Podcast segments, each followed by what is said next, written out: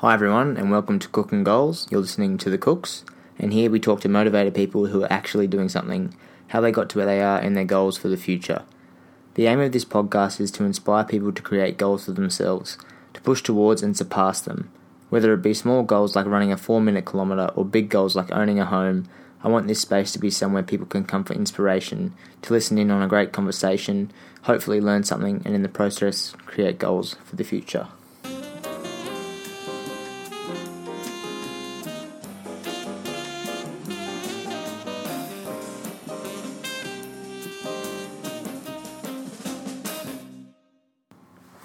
Hey everyone, it's the Cooks. I uh, just got back from a long weekend with my girlfriend, which was a great time.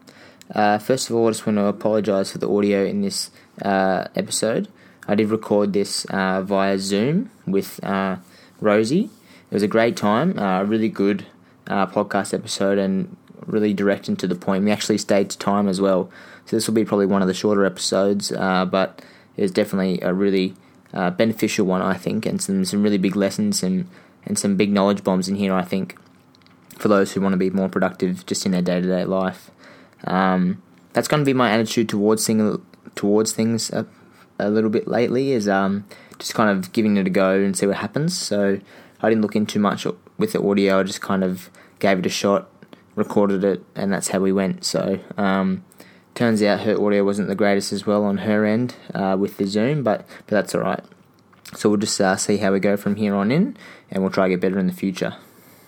In my world, I've got a really cool opportunity coming up uh, in January, so hopefully I can take down my podcast gear to Canberra uh, while I'm down there for a month, working down the AIS on a research project. So I'm very lucky that my leave gave me some long service leave without pay. So I'll be working with some race walkers down there uh, looking at carbohydrate utilization. But without further ado, let's get into it.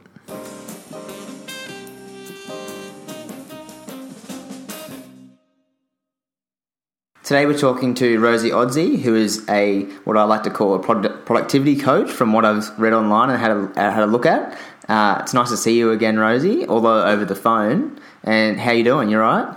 Yeah, I'm doing good, mate. How are you? Yeah, good, nice and warm. I'm in a little boxed room at my dad's office. That's a little bit hot, but um, what I need to do to get the episodes out there for the listeners. So it's totally worth it. And you got a you got a few books there behind you on the uh, bookshelf. You, have you read all those or?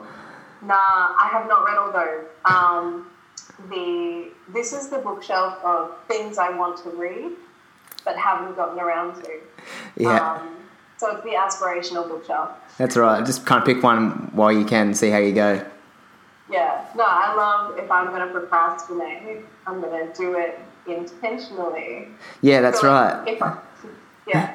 if I if I can't stand doing whatever I'm doing in the office, I will either walk over to the bookshelf and like pick something out, or I'll walk outside and I'll find all of the stuff I've left on the dining room table for the same reason. Like, oh, I'll get around to it. It, it, it'll get it'll get done by someone or by somehow. That's right. Yeah. um, the way I like to start each episode, I don't, I don't know if you had a chance to listen to um, any of the episodes before we got on this afternoon, but I like to start by just letting everyone know how we met. So uh, I don't know if you want to if you want to kick off that, or if you'd like me to say how we just met it the other week. Yeah, um, I was at the uh, Horizon 2 event at Southport um, in this really funky space uh, mm. in the Health and Knowledge precinct there. I had sort of been roped in by a mate of mine who was like, this will be awesome. And I was like, of course it will. I mean, um, I don't know what it is that makes me end up at day long events on a whim. But that's what I did, and that's how we met. We we were at the same table together, and we just started chatting. Yeah, I thought it was a really cool event. Did you did you like it? Yeah, no, I really had a great time. So for people who don't know what it was, it was more of like, I guess the Gold Coast Health and Knowledge Precinct. It's up near Southport at the university where I work, and it kind of includes the hospital. Um, and there's a whole new space there where the Commonwealth Games athletes village was and they've kind of turned that into accommodation and they I guess they're kind of building like a bit more of a community there. There's a new coffee shop, there's a great sushi place there. Um, yeah, and they're going to try hold. There's a cohort uh, cohort, sorry, which is a co-working space, is there, um, and they've still got like something like six, 11 acres or something to build on. So it's going to be an interesting space in when time comes. But there was an event there, and it was kind of focused on startups. I thought mostly for the one that we were at, and they had a bit of um, the night before they had some people get up and do their pitch and things, and during the day we had a few workshops and stuff. So no, I thought it was a really good day. Um, pretty inspiring and motivating and things, but also those group activities. Not everyone flows in those type Yeah. of environments. How did you find that? It's pretty. It was pretty interesting for me, honestly. Um, so I don't come like I don't work in the government sort of world, or really in the corporate sort of world. Even like I've been in those worlds, but I mean I was there in a t-shirt, and there's guys in like collared shirts and suit, and people from local government, state government, and so I was on this table with these these sorts of people. Thankfully we were able to work together to come up with some stuff but i have no idea how the other tables went. Um, and i think it was only i was the only female and i was probably the only one in my generation at that table and uh, thankfully one of the other guys was very strong about interrupting people who were talking too much and saying, "What do you think?" to me, which was really really nice, and that doesn't always happen. But um, yeah, it was a, it was a good experience for me. Yeah, that's cool. I like to hear that. It's really it's really important that in those situations, especially when you're at a round table, to go around the table. Don't just like like I try to be quite out there and say, "Hey, this is what I think we should do. Let's do it." But I'm also make sure you include the others because they could be shy, or it could be a really great experience for them to learn, or they could have the best idea behind them and you don't even know. So it's cool to be able to get in those environments and meet some new people and learn something. I I thought. Well, that's totally it. And honestly, at my table, the, the guy who didn't say much, I had coffee with him afterwards, and it turns out he he's been doing this kind of work in like Sweden. So Oh, they're way ahead of us in, in what we, and no one got his opinion because we were all just collectively louder than he felt like he needed to be. And you know, it's exactly what you're saying. We miss out on the people who think slower or are less interrupty or are less loud. Yeah, it's a shame. That's really cool that he's like, I like what you said there, whereas then we're so behind. Like I've talked to people. There's a guy I want to get on the podcast, Jake, and he's like, he's in, he's a plumber, and he's him and his family have a massive business, and we're just, he's like, we went to a, an expo in the states, and they don't even mention Australia, like, or like this guy in Sweden, you know, he's he's done all the steps that we've already done. Like there, there's some different places in the world are way ahead of us in some things. I guess that Australia is more of a bit more relaxed. Um, in I'm not too big in the whole business and economy world, but I know that there's things going on here and there. But I'm not too uh, kind of in line with the news of, of our growth in certain areas, like like oh. entrepreneurship or Well, we're pretty chilled. Look, honestly, Yeah. and again, I'm not the expert on these things. I haven't made a point of being that interested. But we've picked our thing to be good at, which is mining, and we've been good at it. But by nature, right, the people, like, think about this the people who end up in our government, the people who end up in our corporate, most of them are ones who have stayed in their home country, in their home state, maybe even their hometown. So a lot of them haven't looked at where we are in the context of where the world is. yeah, They're only seeing it through this, like, oh, of course we're all. I don't know if you've met anyone from like a small country town. They all think that town is like the biggest deal. and so, yeah, like how you know, and I feel like that's how I feel like when I think of Brisbane and, and the Gold Coast and Queensland in the grander context of the world. It's like, yeah, we do some stuff really, really well, but we are not world class in a lot of. Um, and it's a bit naive to think that we would be world class in everything. And that's what you mean by even someone who is in that those smaller country towns or something. If they make their way to the top in that area, in that specific um, town or state, they don't know what's coming next. Like they're at the they're at the bottom of the food chain at their next promotion or whatever in the corporate world. Then that will go to the country, then it will go to national, and then yeah, it'll international type stuff. Then they- then they really see um, kind of where the big moves are played. So it's, in, it's interesting to see. Um, I'd like to get the listeners to kind of understand a little bit more about you, Rosie. So if you just want to put things into context and just tell us about yourself. Yeah, So- sure. So, um, I am a productivity nerd who discovered that I could be paid to be that. Um, so I help people uh, get their shit together, basically. Um, so some people are naturally inclined towards being organized, and I think we all know that friend. They're usually the one who organizes the road trip and has all the logistics sorted most of us aren't that person, and so I help people figure out how to be enough of that person in a way that fits in with who they are. Um, so this has been an interesting journey for me. Before I did this, I was a marketer. Before I was a marketer, I worked 24 full-time jobs. Um, before I realized, hey, maybe it's not them. Maybe it's them. Maybe I need something different out of this.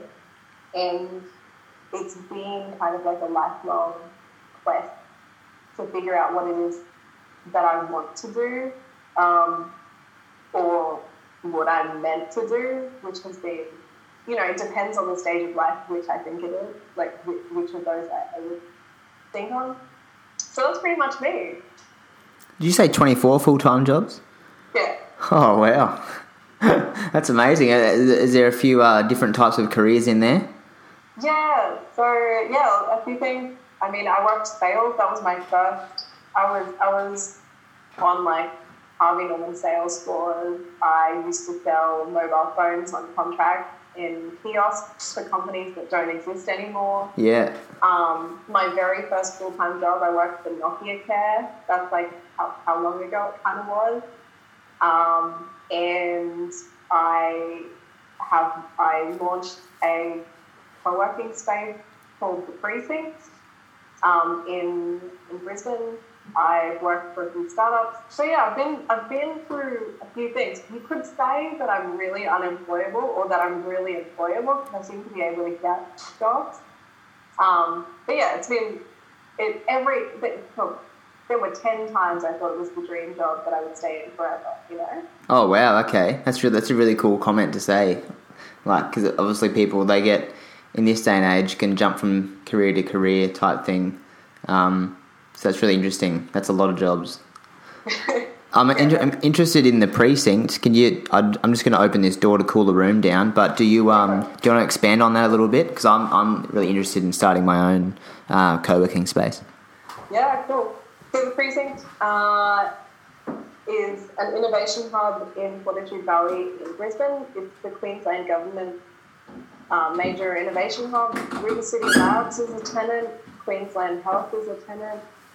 Um, it was a really it's it's a really cool space, and it got it's gotten bigger since I left, and um, I was sort of brought on to uh, to take care of the space and um, bring in the initial clients, the initial tenants that, that were there, and um, so yeah, it was it was pretty awesome. And so that's on a smaller scale compared to where we was at the other week. It, it, it was about, or I don't know, I I want to say it's bigger. Mm. Um, so I think we had.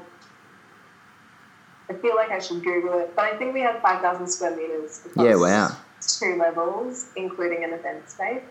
That's Um, awesome. That like 120 people. So yeah. And so, is there is there government funding involved in places like that? Because I've heard of like inc- incubator funding and things like that that people can ask for. Yeah, so this was actually a government space. So the head tenant of this space is the Queensland government. Yeah, So it's completely, um, but like that's their project. As for most co-working spaces, yeah, there's sometimes there's government funding available. Often it's subject to certain criteria or like applications and things like that. Um, but for most spaces, I think the thing to remember is that rent isn't going to make it profitable, it has to have something else in it to drive a sustainable, to have it as a sustainable business. Yeah, Um, because if you're relying entirely on government funding, it's really, really risky. of course. Yeah, definitely. Um, I want to discuss like your journey to where you are now. So obviously you talked about twenty four different full time jobs. You're you're in marketing for a little bit there. That was your major type of area before where you are now. Um, Yeah. What was involved there? Uh, so I, that was my first working for myself sort of adventure. And when I left the last company I worked for, I was trying to think what's the skill that I have that's most useful, and marketing was it. So I said yes to anything and everything, which isn't a bad option, especially if you're starting to work for yourself. I went to plenty of events.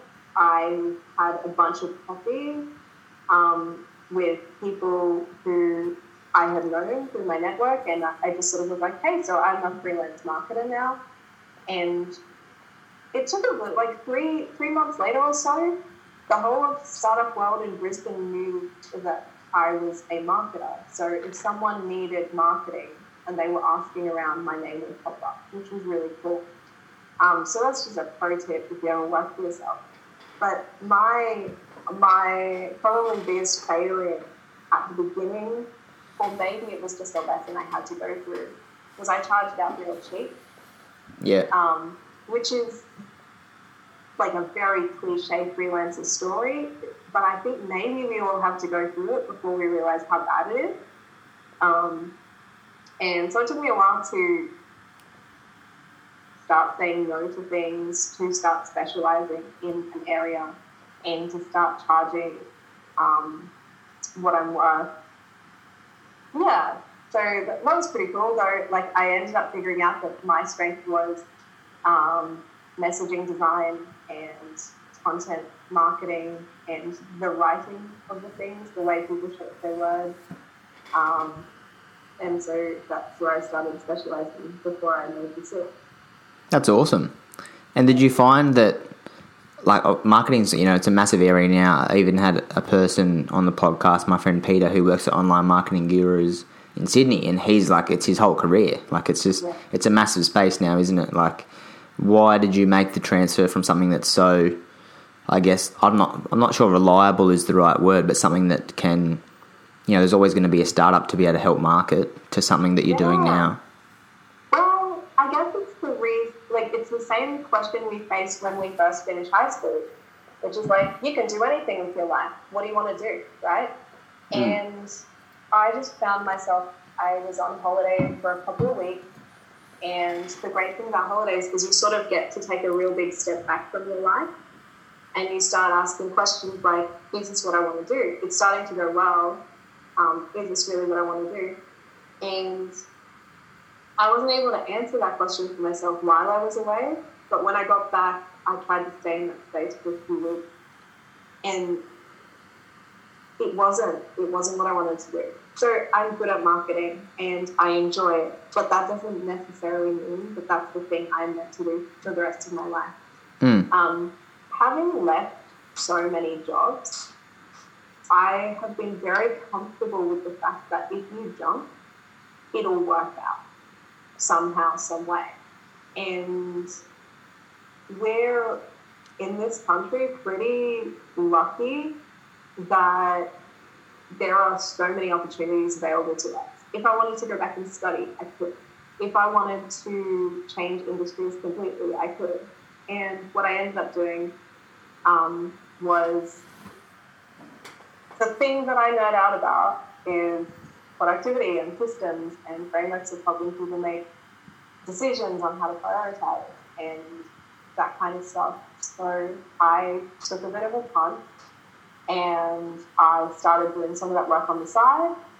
And then when I realized, oh, I can, I can really make a thing of this, I went all in and pretty much changed over. Now I still do a little bit of marketing because there are some clients from that time who are really good to me and I really want to help them. And I still enjoy the work, but if I think about the story of my whole life, it makes more sense for me that I'm helping people create systems to have a good life rather than helping people tell their stories through digital media. I feel like that's someone else's calling. I love that last little bit there about someone else's calling. Like, even in certain areas about niching down in different professions like medicine or sports or sustainability, it's like, well, yes, I can focus on this. This is a big issue, but I'm not passionate about it or it's something that someone else can do. I want to focus on this part. Like you can't do you can't do everything. Um, Yeah. And like a lot of people who get into the um, freelance stuff will say, "Oh yeah, I, I, I see everyone for everything," or "I treat every condition," and it's like that's not going to get you anywhere. Like you need to say, "This is my," and it's really cool what you said about having the confidence to leave jobs, fall into a new area, but also have the confidence to, to know that when you're doing that, you're going to be fine. And like, I, I can charge this much. I know that's what I'm worth. That's what you said before, and I, I really like that as well. Like having that, it's so much something that so many people lack is just having those a few, I guess, baseline beliefs in themselves that they can do it. So that's really Yeah. cool. Well, cheers. I really appreciate that. And I, I want to add this whole thing. Like, some of this confidence for me is learned. Like, I did quit jobs, then it paid off, and it's fine. But some of it is like a practice. Like, I really have to consistently be like, you know, actually, this is where I add value. And I definitely add way more than I charge. And I'm comfortable saying, no, I'm not going to go for this cheap price, or no, I'm not going to do that bit of work that's like off, off purpose for me. Mm. And um, had another point there, but it's completely left me. Uh, oh, the other thing is, is that like we're just as likely to fail trying to fit in as we are trying to stand out. You know, Mm. like whether you go general or you niche down, like honestly, you're probably more likely to succeed if you niche down. But all of the things we're afraid of when we consider it, like, oh, I'm going to have to say no to people and I really need money or whatever, you still might fail doing it that way. So you may as well do the thing that's you. Hmm. I say to a lot of people now, I'm like, just give it a go and just see what happens. If you fail, like, you're not one, you're not going to die, and like, you'll two, you'll learn from it, and from that learning, you'll never forget what you've learned. It's like putting it. It's what you're putting like putting a question. Sorry, putting your hand up in class and saying, "Oh, I thought two times two was five. Everyone's going to be like, "Well, no, it's four, and then you'll never forget it. Like simple as like, and then you'll have that lesson for the rest of your life. And you all you did was just suck it up, put your hand up, and ask a question. So it's It's true. yeah, And like the beauty of that, right, is that you become the kind of person who puts their hand up and asks a question. Hmm. I didn't become that person until I was in uni. So like all the way through high school and primary school, at least this is how I remember it. Every time I put my hand up, I terrified. Oh, Until yeah. To the point where you can just ask the question, then like this whole other game opens up. And so that metaphor totally carries. When you're no longer worrying about whether or not you can back yourself, you get to play a much cooler game. Oh yeah, way way better. It opens up so many doors, knocks down boundaries. It's a great way to. Obviously, you got to have common sense with what you're asking in some situations, but generally, you can be like, "Hey, I can just ask this question. I don't know the answer." Simple Yeah. as. It's like when people Google something, they're just asking Google a question. Like, um, Yeah. How many people? Okay, so like, I don't know if you have this this kind of mate. There are some mates I know who message me and ask me a question, and I'll be like, "You could have just typed this into Google." You yeah, know what I mean? yeah, Um, but for some, I don't know. I just I have this real belief that most things you can just figure out. If you, you know, a problem's not really a problem if you can Google it. yeah. But I don't think a lot of people do. Like, I don't think everyone has figured that out. Self sufficiency, and that's Yeah. something that you'd teach. I'd imagine as well. Yeah. So with the with the company, is it called is it called just Rosio, like R- Rosie Odsey? So, um, you don't have to have a company if you want to operate in Australia. You can just operate as yourself. Yeah. So that's what I've chosen to do. There are like pros and cons. You know, if you're considering it, go and do your research, talk to an accountant. Um, I've chosen to operate as me. I could have created a company to operate under, but I figure I really am working with people and they're working with me, the human, and I want to keep that reminder front and center when I work with someone. Mm. As well as that, like if I decide I want to become something bigger than myself sometime, then I can always establish a company. That's awesome. Now I'm just me, yeah. And so this is something that I do with most of the people I speak to. It's it's about, it's called the five W's. So it's who, what, when, where, why, and you can add the how in there as well. So it's about, I guess, the yourself and what you do inside um, the Rosie Odsey project. I guess. Yeah, So who is obviously yourself. yeah. yeah. Um, so what do I do? I uh, I help people um, figure out where it is they want to go or what's holding them back, and create the structure to get them there um, or to unlock them. Um, and that looks pretty different for each person. Uh, I tend to work one on one, so that's the what. Uh, when?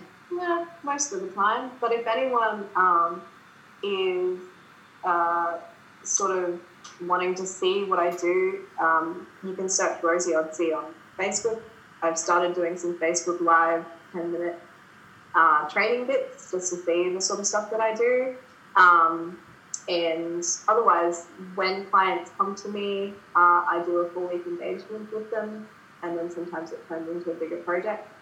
Um, I will just make a warning like, it's not for most people. The kind of people I work with um, do have the means for really high end uh, Mm. consulting. So that, uh, that's sort of where I fit right now.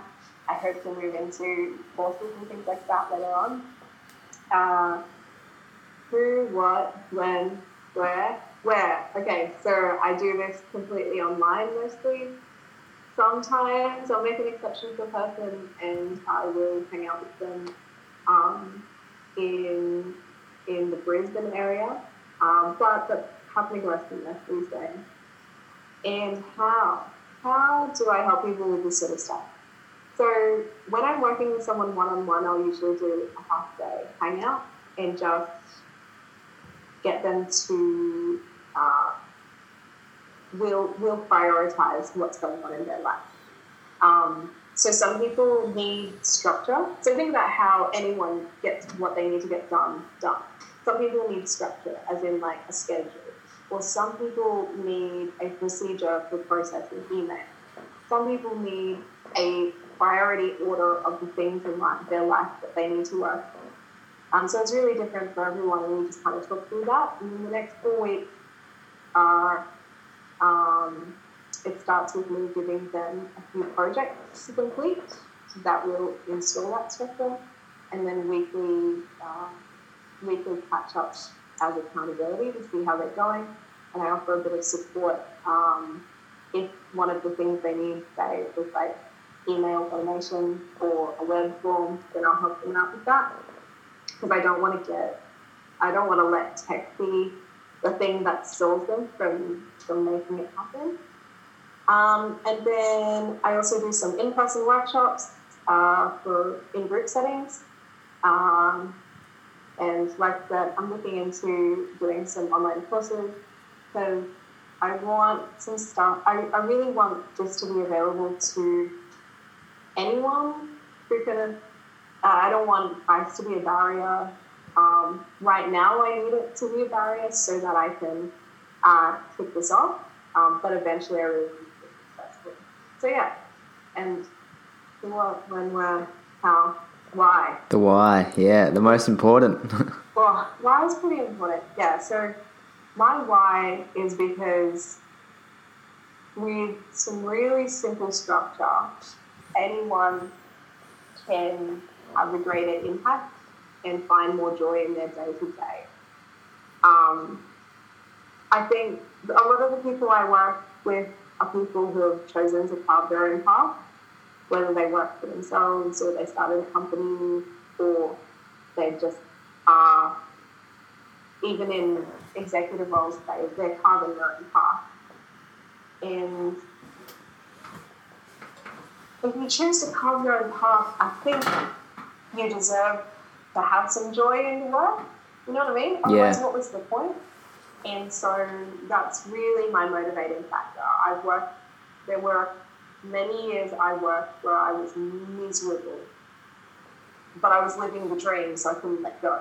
You know? Yeah. So that's what I'm trying to make sure doesn't happen.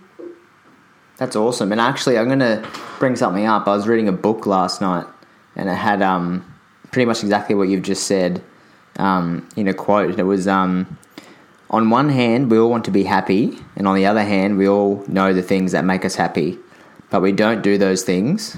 And why is that? Simple. We are too busy. Too busy doing what? Too busy trying to be happy.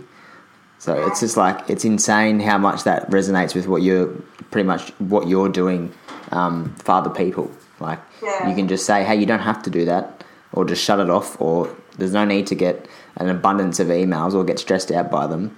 Just put your phone down and it's gone. All the problems are gone. It's so true. And honestly, if I could, if I, the place I'm leading people to, hopefully, is this realization that not much matters, but also a lot matters. Um, like, if we think about our lives in the bigger sense of it, most of it is just minor details. Yeah, And the stuff that really matters, you tends to be the stuff that we get distracted away from, or we, we don't spend enough time on, or we think we don't have time for. And like the real the real thing that I'm hoping to lead people to what are the things that matter, and can we just enjoy those? And then the rest is just the rest is just paper shuffling. just fill in time, isn't it? Yeah, and that's it. We, we yeah, we're getting preoccupied with the fill-in time, and we're not actually living life. Um, but if I led with that, I don't, I don't know that I'd be able to. Get that get that selling point. Yeah. So No, what exactly. what usually goes down in a client call? Are they they calling you in? in I know I've kind of gone through like your services a little bit. What um people calling you on the phone in tears, or they kind of like, hey, this is a big problem I need to solve? It's usually overwhelm. It's usually they've recognized that they've put too much on their plate. They don't know how to reverse out of it, or they don't think they can. Um, and usually, by the time they've reached me, they recognize that what they're doing isn't working, and they're not going to survive if they continue going in that direction. Um, which is like it's really it's tragic for me to hear it every time because often people don't get to that place through selfishness or greed. It's usually because they're giving too much of themselves to the world, over promising, trying to do it all. You know the thing you said before where you're like, um, you can't do everything, not really. Yeah. Well, like, technically, in our lifetimes, we could do most of the things we want to do. We just can't do it all at once, but we really want to. And imagine, like, so these are people often, they're further along in their careers, they're pretty well connected or whatever. They are getting people contacting them multiple times per week with really cool projects. And it's so hard to say no when it's all of the things you've ever wanted to do, you know? So that's sort of where they're at. And do you feel it's like they kind of know the answers already? They just need someone to tell them, or they actually are so blind that they can't see the problem? Two, uh, it's a, bit, a little of column A, a little of column B. So some of them, they they know they could solve this problem if it was someone else's problem. It's just they can't see the forest from the trees. They're so in it.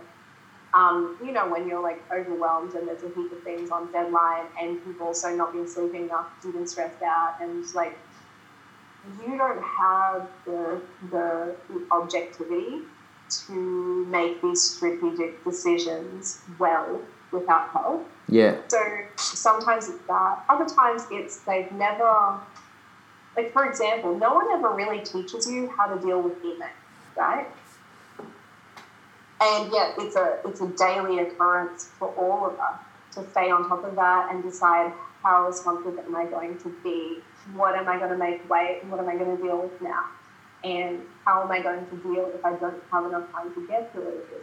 These aren't things we're taught, so sometimes it really is like training in a skill, um, but it's also a habit from complete scratch.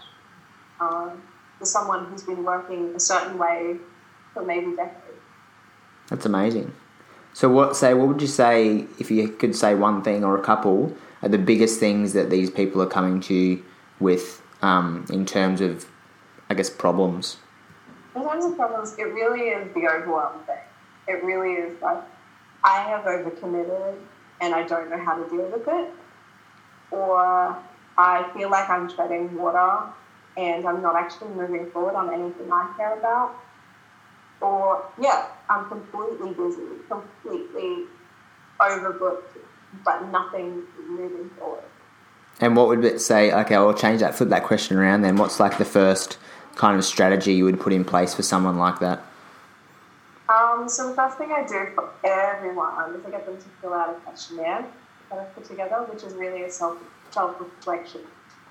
Um, of sorts. It does help me, help them, but it when you fill out a questionnaire, you have to put whatever's in your head into words, and often they haven't really done that for themselves. Sometimes they have, sometimes they haven't. But these are things like what would an ideal day look like for you? So not everyone thinks about that. Um, what if you had a magic wand? What would you change about your life? Um, and then the next question after that would be something like, and why hasn't that happened already? You know? So it's just these sort of self reflective questions. Because if I can figure out the life that they want to have, and we can look at where they are now, it's just a matter of problem solving to move them towards where they want to be. Uh, just realised, well, audio, no one can see my hand. Oh, um, that's all right. but that's uh, that's sort of how how I start out. Um, and then when I do the workshop, it's really a matter of figuring out how they work as a person. So some people need to be reactive. So they, they want to be on top of their email all of the time. I think everyone should check their email once a week. no, I'm kidding. But like, in an ideal world, like, I mean, we dealt with letters and faxes for so long, and no one really you know what I mean? Exactly. Most of us aren't emergency room surgeons, so most things can wait, but we're not in that role. And then there are some people who um, feel suffocated by too much structure. So you've got to be really careful how you put things into place. You have to really get them buy-in. You have to.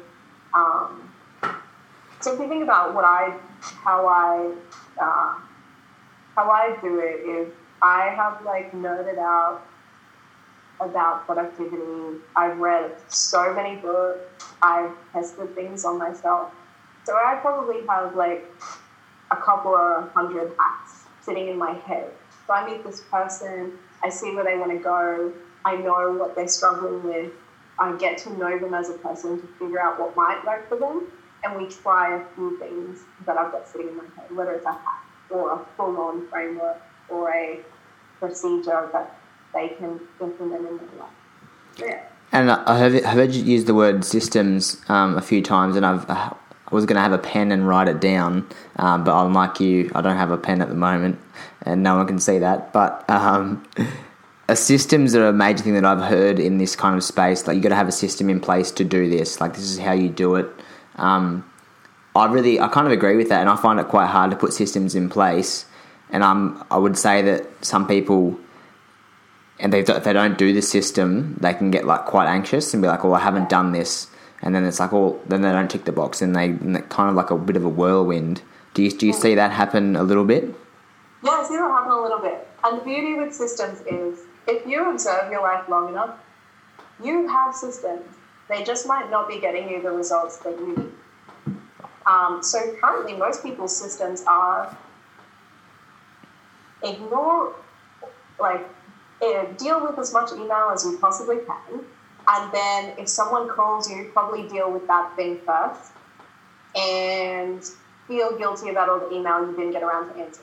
You know what I mean? Like that's technically a system. Yeah. Um, it's just like, can we implement something that works a bit better? The same with habits, right? Like, you think about people who exercise regularly. I do that, I didn't used to. It was a real slog to get to the point where I did, but now that I do, that's my default. It's not hard for me. And that's what it's like to install a system. It's, it's hard at the beginning, and then it's just the default, and life goes along swimming. Yeah, I read on your website the the habit is it 46 days was it or is it a little bit longer or Uh, 66. 66 yeah wow because i've heard the whole you know 21 type business is there you got a bit of um like counteract to that Uh, I read it in a book. No, well, basically, the the book I read this in uh, was it's called The One Thing, which is pretty cool. It's like a great book. Um, but it turns out the studies have ranged anywhere from 21 days up to 90 days. But the only one that had pretty good coverage said the average was 66 days. And there was still a massive spread across the participants. mm. Um, so, but really, like if you think about it, even if you have a solid exercise, meditation, whatever habit, if you drop that for two weeks, like I mean, it's dropped. You have to start from scratch, really. yeah yeah it's quite like for example i know like i exercise have to exercise every week. Like it's just it's built into my blood. Or like I'll, I'll eat my certain i'll eat a certain way. I've just been doing that since i was a little kid. Now it's in there. And if i if i go on holiday or something it, you, you quite find it quite hard to get back into a little bit of groove. It's like two or three days and then you got to get started up again. Like there's not something that you'll do. Like everyone brushes their teeth. Well i hope they do. Um, Yeah. Um, and think just think more things like that's a system in place. I do my teeth at night. I do my teeth in the morning. Like, but they just don't Yeah. realize that it's just on a smaller scale.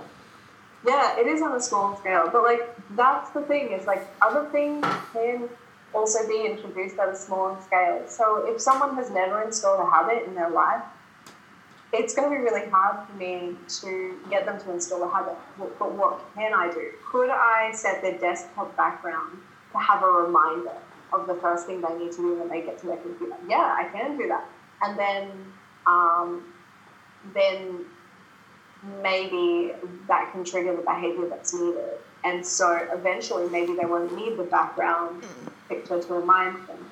Um, but systems can be really, really simple. Like an example of like the simplest habitual system that we have is like if you use like you have a shower, you have a damp towel, right? You chuck it over the towel rack thing instead of chucking well uh, instead of chucking it into the laundry. For most people, they'll reuse a towel for the time. Yeah, So letting it dry, coming back a few hours later, and it's now dry, that's a system. You put together a system. So the stuff we can do around how we choose tasks or how we interact with email or even how we interact with people can be adjusted in certain small ways, um, inch by inch, towards a place that is good for us. I mean, I think about it now, like I exercise about five times a week. I mean, when I first started, it was not five times a week. You build to that. You don't go expert level first up. yeah, that's right. Yeah, it's like um, I don't. I haven't been on Facebook in years, but there's that that meme. You know, you don't go. You know, you don't go full X straight away. You know, slow down and just you know start with one step at a time type situation. Do you, do you use many online, I guess, systems like Monday.com and those those type of things, or do you more just put into simple terms for people's like paper based lists for the fridge? I think that a lot of people hide in the apps. You know what I mean?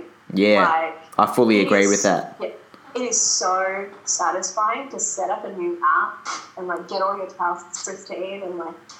But at the end of the day, we get stuck sometimes in figuring out the perfect schedule or the perfect categorization system or the perfect tagging system.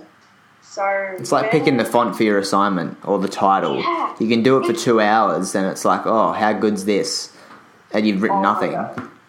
Yeah, yeah, exactly, exactly. And you know, I mean, it feels productive. It feels productive, and um, so yeah, I have tried a bunch of apps, and I love them all.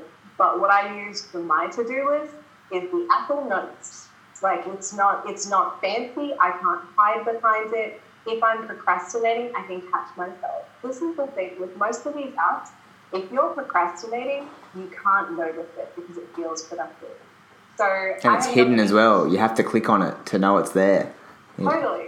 And I've honestly I've successfully worked out of the fancy apps in the past, and they can work really, really well. Um, but I don't think they're great for beginners, right? If your problem, the problem for most people is you is they can't get themselves to do the thing they already need to do. An app's not going to fix that. No. An app's just going to hide you from yourself through another layer. I think paper is really good as well for beginners. Um, but yeah, I think the apps are really good. Here's where I think the apps are really good. If you don't have an issue with getting yourself to do stuff, um, if you have successfully run a task list off of paper or off of something really, really simple, I think they're great. And I think in a team context, where there's multiple people on projects and there really is a like um, like a Gantt like chart type situation. A Gantt chart, like dependencies, like person A has to do this before person B can. Then yeah. it's really really useful because if if anyone's been on a team which has that, usually you're only allocated like three or four things. It's when you're trying to manage your whole life that I think it gets unwieldy. Um, and again, really great if you're expert level at it already. I like that you emphasize the feels productive because being in those apps in those environments, it feels like you're kicking 100 goals, but it's not actually being productive. There's that difference between feeling productive and being productive. Yeah, yeah. so I really like that. That's a really cool point. I will just say, like, if you, if I've, I've spent hours, whole days refactoring these apps and like playing around and like changing from one app to another if what you need is to feel in control of your life or to feel comfortable that what you're doing is the most important thing, then find a way to do that. Don't like don't like do the, the crappy watered down version of that, which is playing with the app. Go and I don't know, like go and do it. Just go yeah, do go it. Do it. Yeah. Sit down with yourself and face the actual thing. Or if you're worried that you're doing the wrong thing, spend an hour journaling. Like you'll get bored before you get to, you know, before you, um, you'll find the answer before you get bored. Is what, what I was trying to say. But um, yeah, like hiding in the app, yeah, not a, not a great thing. Um, I like to expect you. Uh, pardon me.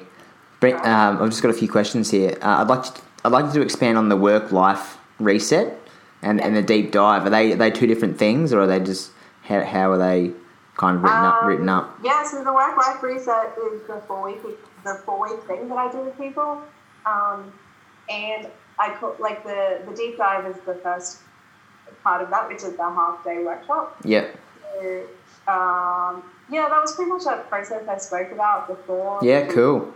Yeah. I just because I just I just saw them on the website and I was like I'll throw that in there, um, and just and just trying to trying to get at all angles, but um, I'd say being productive is probably a major goal for myself, just yourself, my guests and listeners that I've had previously. What what are your goals right now in terms of trying to make your first of all, what are your goals, small and big, and then like what are your tools to try to try get towards them goals? Yeah. So uh, my goals, I tend to do them every quarter. So my current goal is a revenue goal um, and actually, you'll find this interesting. Yeah. So I just reflected on, I've, I've been reflecting on the year. And I've been looking at what are all the goals I set every quarter. And, you know, any sort of like, did I set any annual goals or how did that all go? And I look at it, if you look at it, if you go back and look, the process of setting a goal is almost more important than actually hitting it it's it's it's a forcing mechanism to, to push you forward. Some of the goals I set, I did not meet and they were the wrong thing to be focusing on. But they forced me to move from a place of like not doing anything um, into doing that. So currently, my goal uh, is a revenue goal. I'm probably closing that up soon because this time of year, not many people are. Uh, very few things will come between now and say Australia Day. Oh yeah, of course. Yeah, yeah. Yeah, just goes real quiet. And that's insane, and that's in like you know every industry, no matter what. Christmas time, yeah, it's just holidays, so Yeah. it's nuts. Oh, yeah, except retail, yeah, God, everyone's buying bloody clothes, yeah. That's it. So I, um, so uh, I will go through a process. At the end of every year, I spend four days completely offline. So like no screens, uh, no phones, no nothing, and I will do a proper reflection on that year and set my intentions for the next year. So kind of like goal setting. And how do I make sure that things happen for me? Um, so I'll preface this with I've nerded out about this for a couple of years, and my systems are pretty intense. Um, so I have daily check ins with myself about things that I'm meant to be doing daily.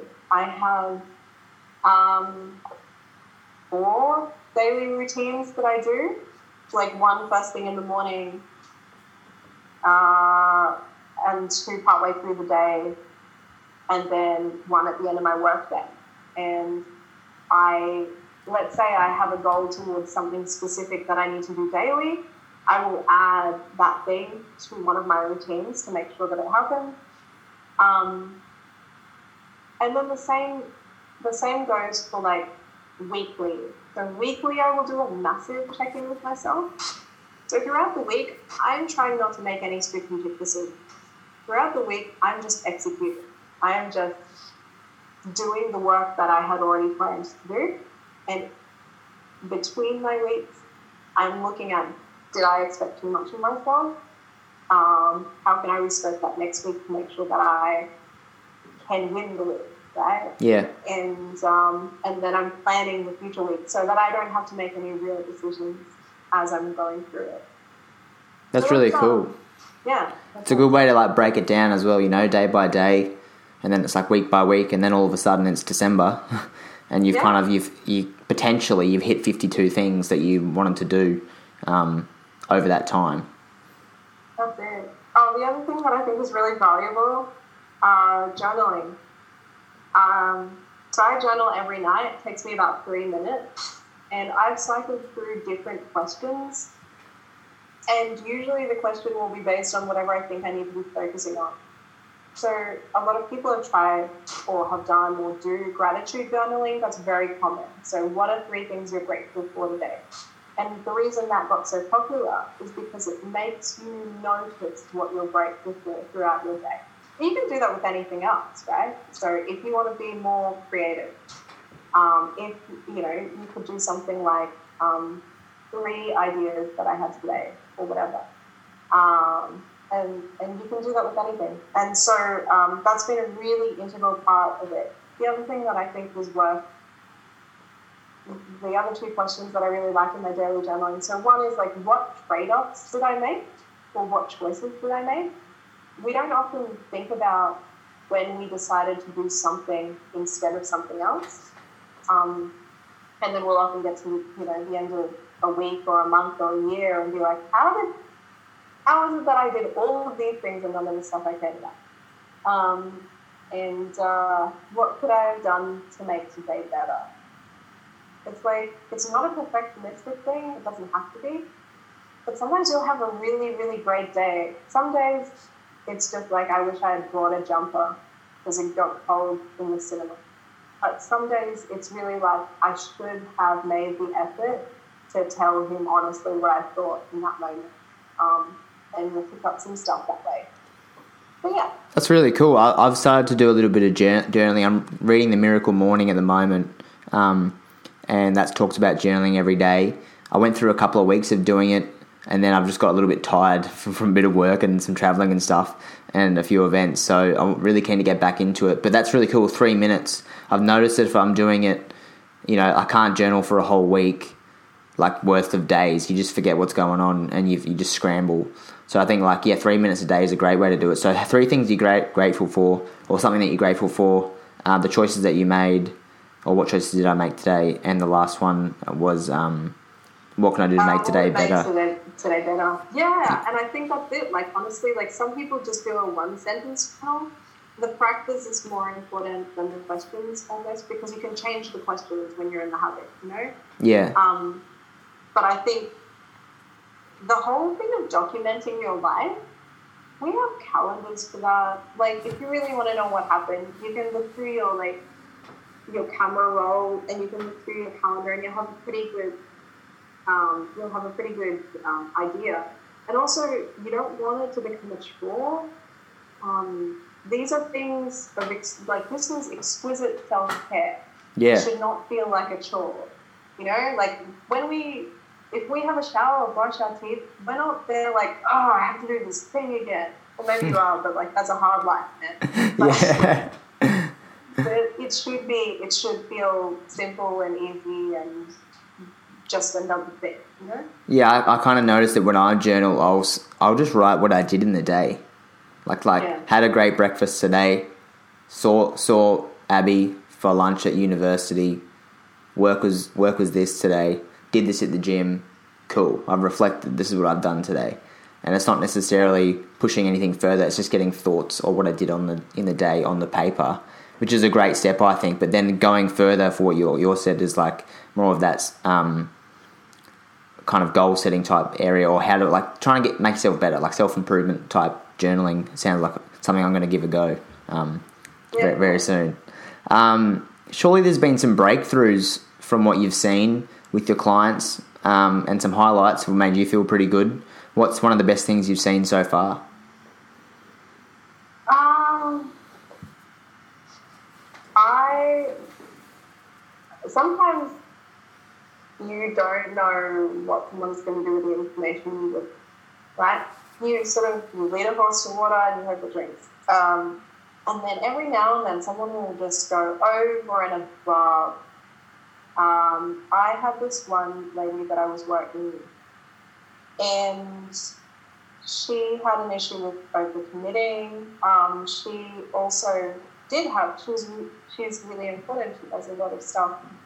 And uh, her way of managing her time was blocking in her calendar.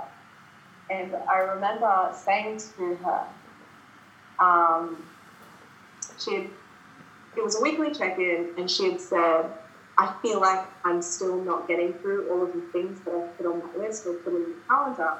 And I was like, do you find that you get interrupted by new things that you have to handle at end? Like, yeah. And I said, well, just block some margin time into your week.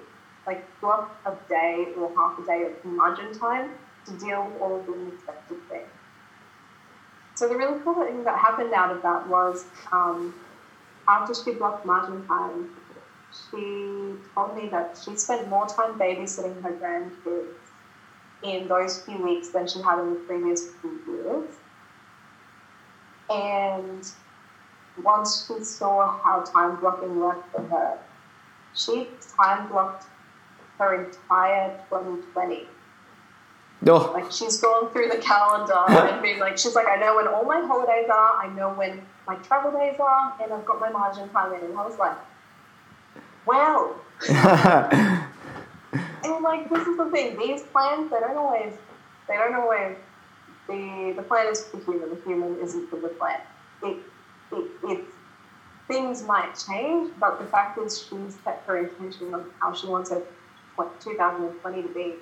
And that is just like, I did not tell her to do that, but I can imagine how, for the right kind of person, not everyone likes having things scheduled in advance, but just how much peace of mind that would give her yeah. know that that's sorted.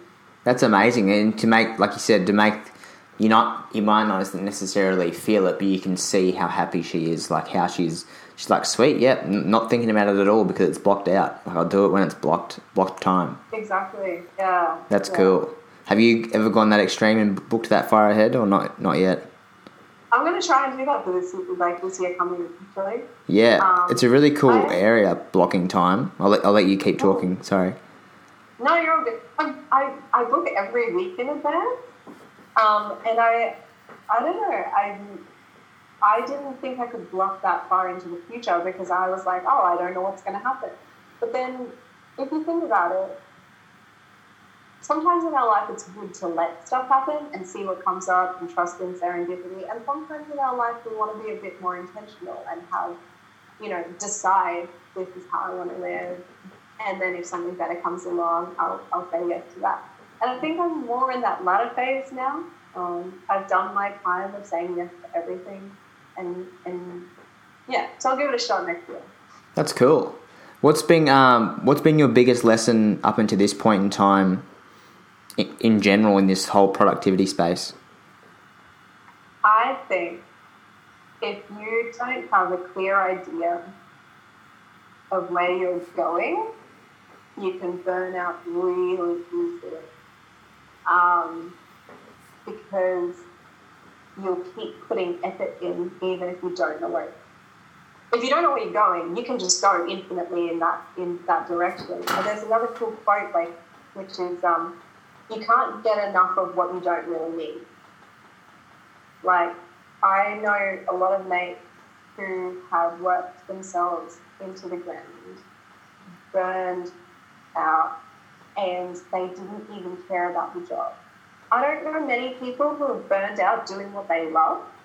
So, mm, like maybe a few, but not many. The people I know who are burned out is usually because they had no idea what they wanted, and they just kept saying no.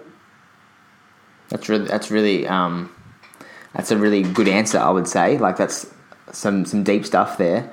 It's quite hard to know where you're going, especially like you said. You you mentioned the whole question about when you finish high school, and then they say, "Oh, here's your OP. What do you want to do?" And you're like, "Oh shit, I got a book of you know careers to decide." and then it's like? Yeah, I don't think, honestly, like, I know how insane that is actually. So, what I'm saying, I'm not saying you have to know, I want to be a microbiologist who studies sea. It doesn't have to be that specific, but if you at least know, hey, I'm really, really interested in becoming a better writer, you can follow that. There are, that's a little bit of a compass. But if you're like, if you're saying, oh, I just want to help people, or I just want to feel like, you know, feel safe, these are things that everyone wants. Therefore, you can do anything. We are, we are not slaves. We are not really trapped anywhere. We can do whatever we want. That's terrifying, too. But you've got to exert some sort of control of the spirit. Yeah, like you, you don't want to be, you don't want to go too specific, but like something a goal like I want to feel safe, I want to help people. You know about the whole smart goal type situation. That's not like you you can't measure that. It's not realistic. Like you've got a roof over your head, you have a bed. Um, when you go to sleep, you have food. You're pretty safe. Like you live in a good country, or you want to help people. Like you can help someone cross the street.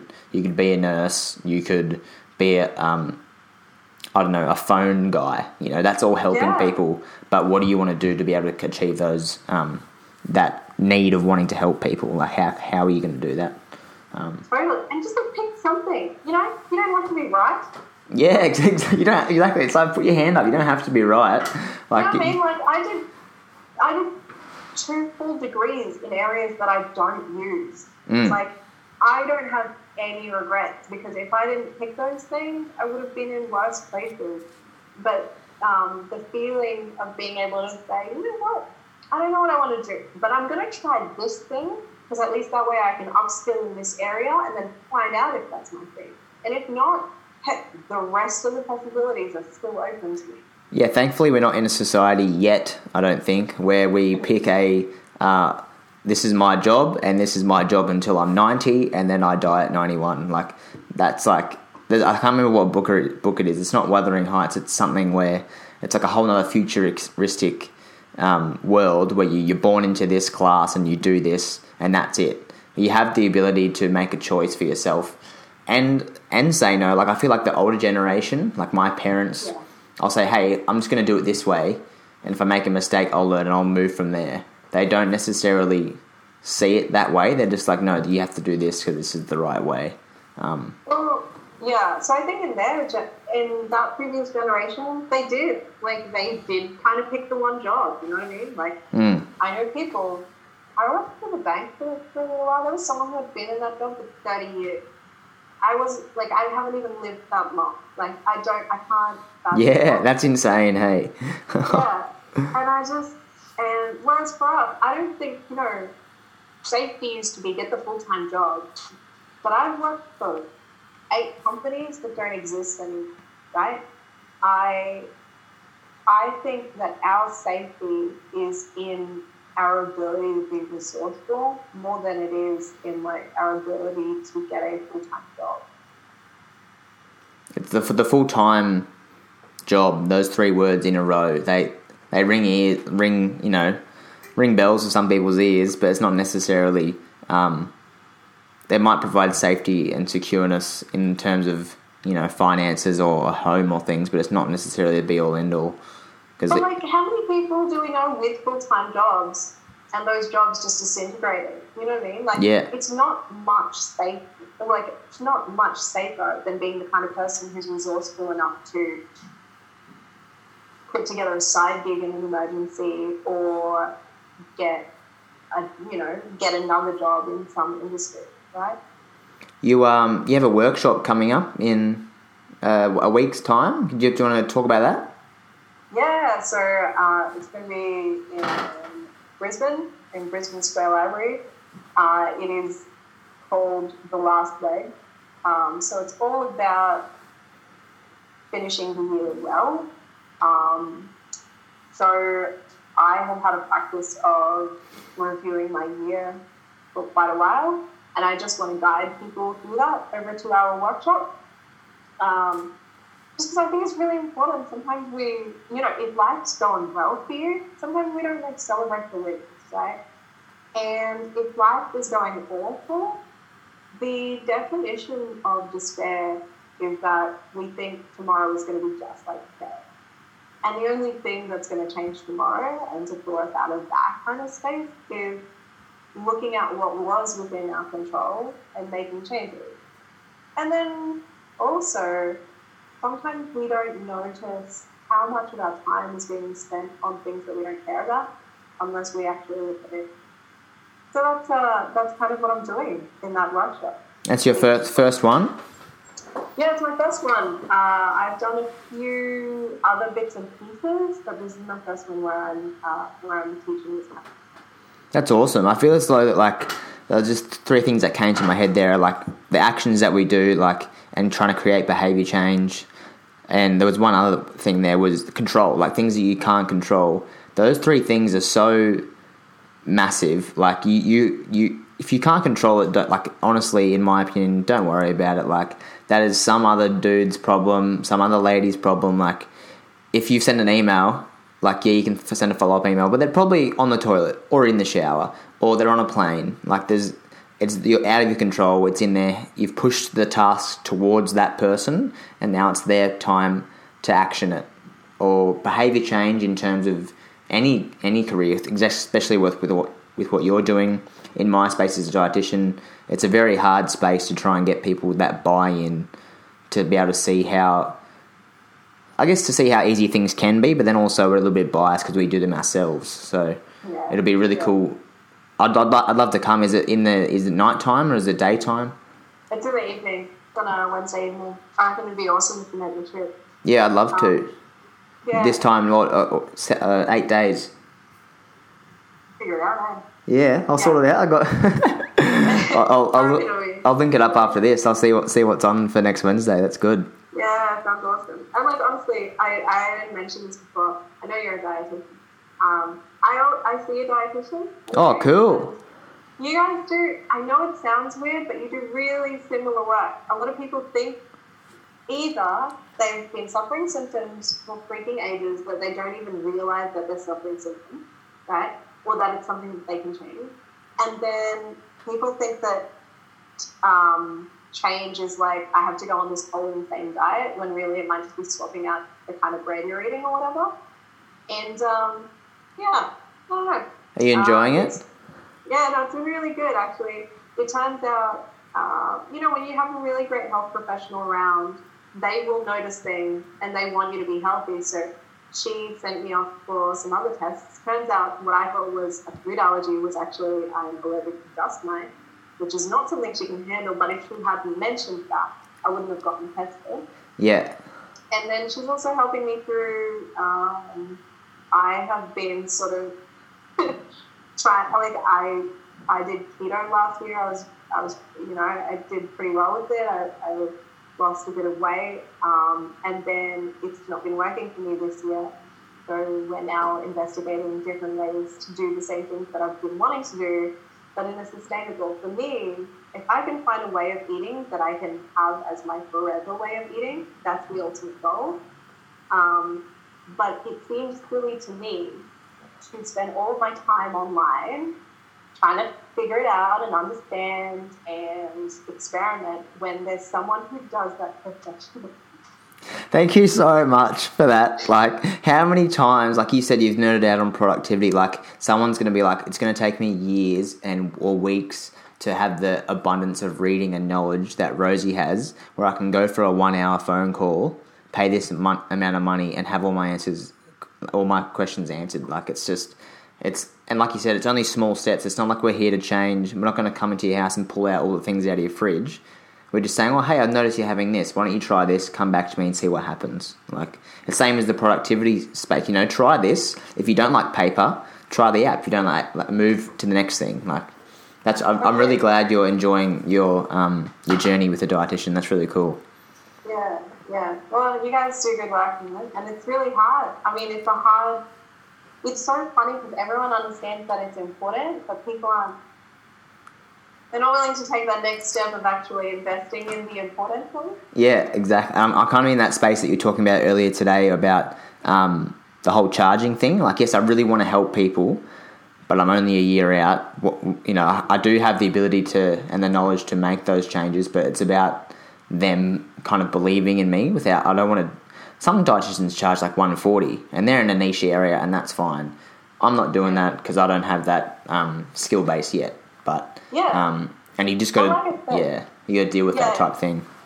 Not expert level yet, like you said. That's it. Well, in my like I said, when I first worked at when I st- first started working for myself, I just said yes to everything because the experience was worth it. I was get I was like I was receiving little money, lots of experience, and like I was getting you know my case studies and my testimonials, which meant I would be able to go on to do the other stuff. But it's not. It's it's just it's just a matter of time. Right? Exactly. You'll eventually niche down. You'll eventually raise your prices. What do you? I know we spoke about this earlier today, but so you're going to go overseas. So the question is like, what do you want to do with your work, and where do you want to go? So Yeah. So what I want to do with my work is I want to. Um, I still want to continue working one on one, but I want to be able to do some stuff that isn't limited by how much time I have, because that will always be limited. Um, so me, I really want to work on creating content that people can access and then eventually creating courses that are able, like that people can do if they can't do a full reset. And um, where I want to go, uh, yeah, so relocating overseas. Um, that is still like a to be decided location. I just Brisbane is my hometown, and I wanna wanna get out for a little while. I don't know that I'll end up back in Brisbane, but if I do, I want to appreciate it for what it is. Whereas, like, it's so hard.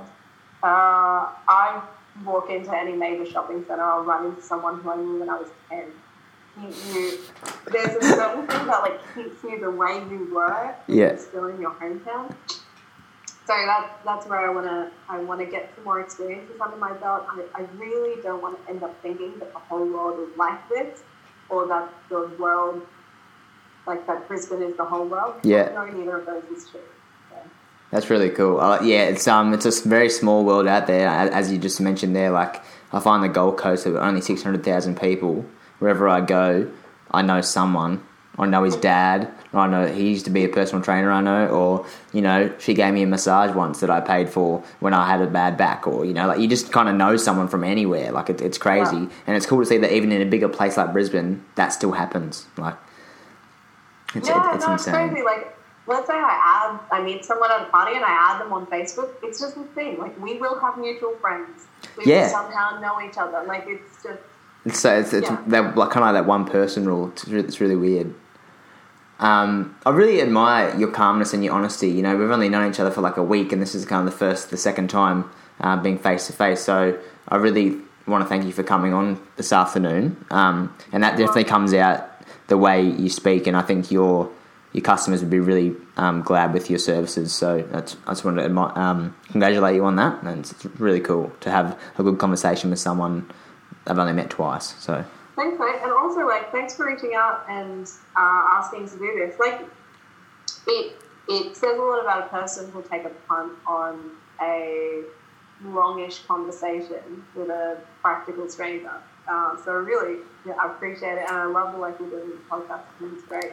Cool, thank you. Yeah, and, and if yeah, share it around. I'm trying to kind of blow it up a little bit more. Um, I've been away for a little bit. I've had uh, uh, seven episodes earlier this year, and then just one in the last couple of months. So this will be the second one that's come out, which is I'm really. And I spoke to a few friends today. They're like, "Yep, sweet productivity. I'm on it." So and hopefully I can push some people in your direction as well.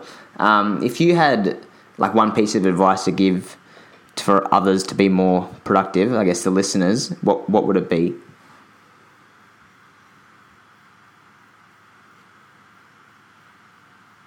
I think thinking about what the real problem is, like let's say I, you know, I'm, I'm getting real deep again. Yeah, do do it. Yep. Yeah, awesome. So let's say you're worrying because you're like, shoot, I'm not being productive. What's really getting in the way? Because we can work with your task list all day, but if what you need is another two hours sleep or to fix that relationship with your mate that is making you feel really uncomfortable, or if you're just eating crap and your brain's all fuzzy and foggy because it's just crashing from the sugar you had earlier today. You know what I mean? Like, so figure out what the real problem is. That's that's probably one tip. I'm going to say one more thing, Yeah. which is that most of what we do at the end of the day is for people or to impress people or for some interaction with people. So just like honor that in whatever you're doing. If it feels like this spreadsheet that you're working on feels pointless, figure out how it's about the people and it tends to flow a bit easier. Because at the end of the day, you know, when when we come to the end of our lives, we're going to remember the stuff we did with people, for people, around people, more so than we're going to remember um, how you put that formula into J's world. Yeah. That's that's really cool. I love that advice. And even then, what you're saying, and doing things for other people is so what we do. You know, your services, my services, the podcast is for other people to listen. Um, the drink bottle that I've bought is someone's made that for people to be able to drink out of. Also, I think it's good. Also, not taking anything away, but like five percent of you know, still do something for yourself as well. Like you said, Yeah. you do so much stuff for other people. Make sure you don't forget to you know reflect, look out for yourself, even if it is that three minutes of journaling. Yeah, Yeah, future you as a person too. And like, you're probably going to do more for them than anyone else is. So, like, and how often do you think? Yeah, look out for them. And how often do you thank your past self? Like so many times, I'll be like, "Oh, future Nathan will deal with that," and then future Nathan's kicking past Nathan in the head, and he's like, "Oi." You should have put that towel up to dry, you know, like just as simple as that. yeah, if we can all have the life where we're so grateful to our past selves, it's pretty good life, you know? Yeah, and then if time travel ever comes around, you'd be like high fiving yourself in the past. Like, you've mentioned it. I don't know. I know I mentioned the bookshelf at the at the start there, and you've mentioned a few books throughout. What's someone if you could give one book for us to read um, on productivity or something something else to read? Oh, let me just look at my bookshelf. I think um, so, Essentialism is a really great book uh, about just like figuring out what's important. Um, if, if I'm just going to give a few here. Yeah, yeah, go. Yeah. Yeah, sweet. If you have um, a lot of just really negative self talk, but you hate all of the woo stuff that's around, and mindfulness isn't really your thing, there's this really great book called The Antidote.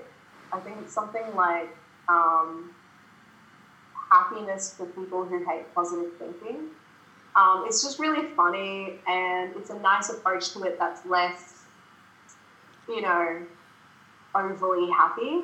Um, and I think that that's useful for some people. And then um, uh, there is one more that I think, okay, this is going to be out of left field. Mm. You know, someone might take it. If you've always wondered if, like, having difficult conversations with other people or with yourself, um, if that was a skill, uh, there's a really great book called Nonviolent Communication. It sounds like it's a really bad title. It's an awful title, but it's been one of the most useful books in just being able to communicate with people when shit hits the fan, um, or even to figure out how to talk to myself about something I'm worried about. Um, so that's probably three. And um, like really, if we think about it, the whole purpose of being productive is so that we can feel okay, and so that we can feel, so that we can feel like ourselves. Um, so don't fall into the trap of like tying your work to your work. Um, at the end of the day, it's all about, you know, being yourself, having great relationships with people, and being useful for the world. I think there's some really good gems in this in this hour and a half we've been talking, and I can't wait to share it with everyone over the next couple of days or next week. But it's going to be, um, yeah, one of the the most listened episodes, I reckon. Oh. So the last two things is where can the listeners find you? So obviously your website is that the only place to kind of get in contact? Uh, you can find me. I'm Rosie Odsey. That's R O S I E O D S E Y on most social media. Um, the website is rosieo.co uh, if you want to get in touch. Um, but I'm doing most of my stuff on Instagram and Facebook these days. Uh, but yeah, no, shouts to any listener. If you shoot me an email, I promise I will reply. She will. I sent her an email. She got back to me, and this is where we are. So that's how it works. Uh, you mentioned this in the uh, podcast. Actually, said it, and it's the first time anyone said it. Um, when you were talking about your client, like what's an ideal day for you? And this is the question that I ask at the end of all my podcasts. Um, so, an ideal day for Rosie Odsey, what does that look like? In in terms of anything, you could be, and I, this is just the first example that comes to mind. Is our first guest, Aggie. Uh, he was surfing barrels with his friends in the morning, and then snowboarding in the mountains in the afternoon. So, Love it. Okay, so for me, uh, it would be pretty much, it's very similar to the life I've carved out for myself, really. I follow my morning routines. I start with, um, I start with writing, uh, do a bit of mobility work. Um, that's to keep myself strong. And I love having, like, using my body first thing in the morning. Um, breakfast, which I love to cook and ideally in company, uh, having a yarn, get into some work. And the work for me, I would love it to be mostly writing or working one on one with someone or in a small group. Um, every meal would be like leisurely, uh, taking time, actually eat the food and in company. And um, in the evenings, reading because I'm all about that. I find that's that's my happy place, and uh, and that's what I like to do. So I think that's pretty much the ideal day for me. Oh yeah, and probably like a dance class. in. That's um that's my form of exercise. yeah, cool. Uh, I do uh, I do hip hop dance, which is like legit. If anyone listening, if you have not picked up an exercise habit, try dance, try something left of field because there's something about exercise. One is the regularity and the habit, which is awesome. But the other side of it is you get to get better at something that is unrelated to the work you do most of the day. And I think we kind of need that, that feeling of, of progress. And sometimes work won't give it to us, and sometimes our relationships won't give it to us. And so having that in another area is so good. That's great advice. I love that because yeah, exercise is yeah definitely a place to see progress and a place for personally for myself to be happy and just to have fun. And like you said, Yeah. I really really admire that you said in company a lot of the time because a lot of people say this is my day, this is what I want to do. And it's like well, if you have others around you, that's that's great because they're the one your friends, your family, strangers that you just want to interact with. Like yeah, that's a really that's a really good way to do it. Um, what are you reading a book at the moment? Yeah, I'm reading um, Dare to Lead by Brene Brown, um, which is it was really made for like business leaders, but it's good for almost anyone about just if you're an employee or a leader or you're ever going to work in a team again. It's a it's a solid read, and I really enjoyed it. I think it's like myself and the rest of the listeners are going to have to go to the bookshop after this episode. So pro tip though, I will say this one thing. If you like podcasts and you like audio, anything that you can get on audiobook form that's read by the author, so good. So okay, good. yeah, definitely compared to some someone else's Yeah. like Morgan Freeman's voice, it's just the actual person.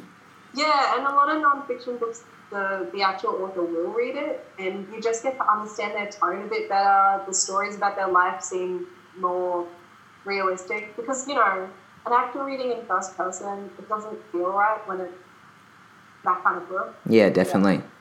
Well, thank you so much again for coming on this afternoon, Rosie. Um, it's been really enjoyable conversation, and we've stuck to time, which has been the first for me in a podcast. So that's that's really cool. I know you got places to be, people to see. So uh, that's been amazing. I hope you really enjoyed it. Yeah, I did, mate. I did.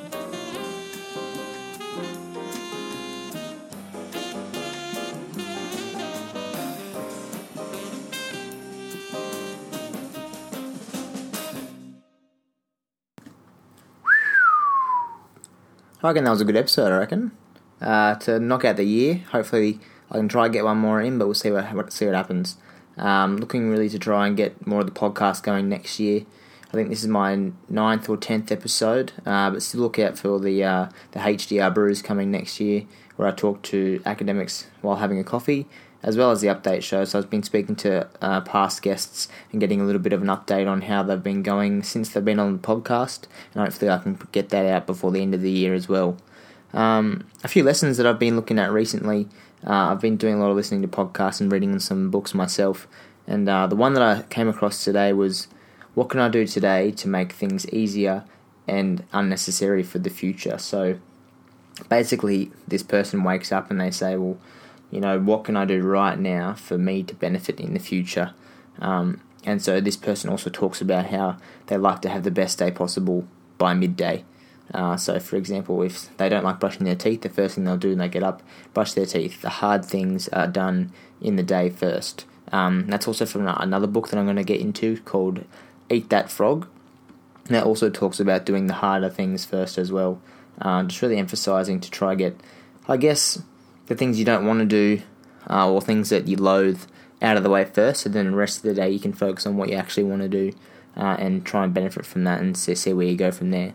I think that's also a really good way to challenge yourself and also really tackle some things that you might find hard uh, in your day to day life.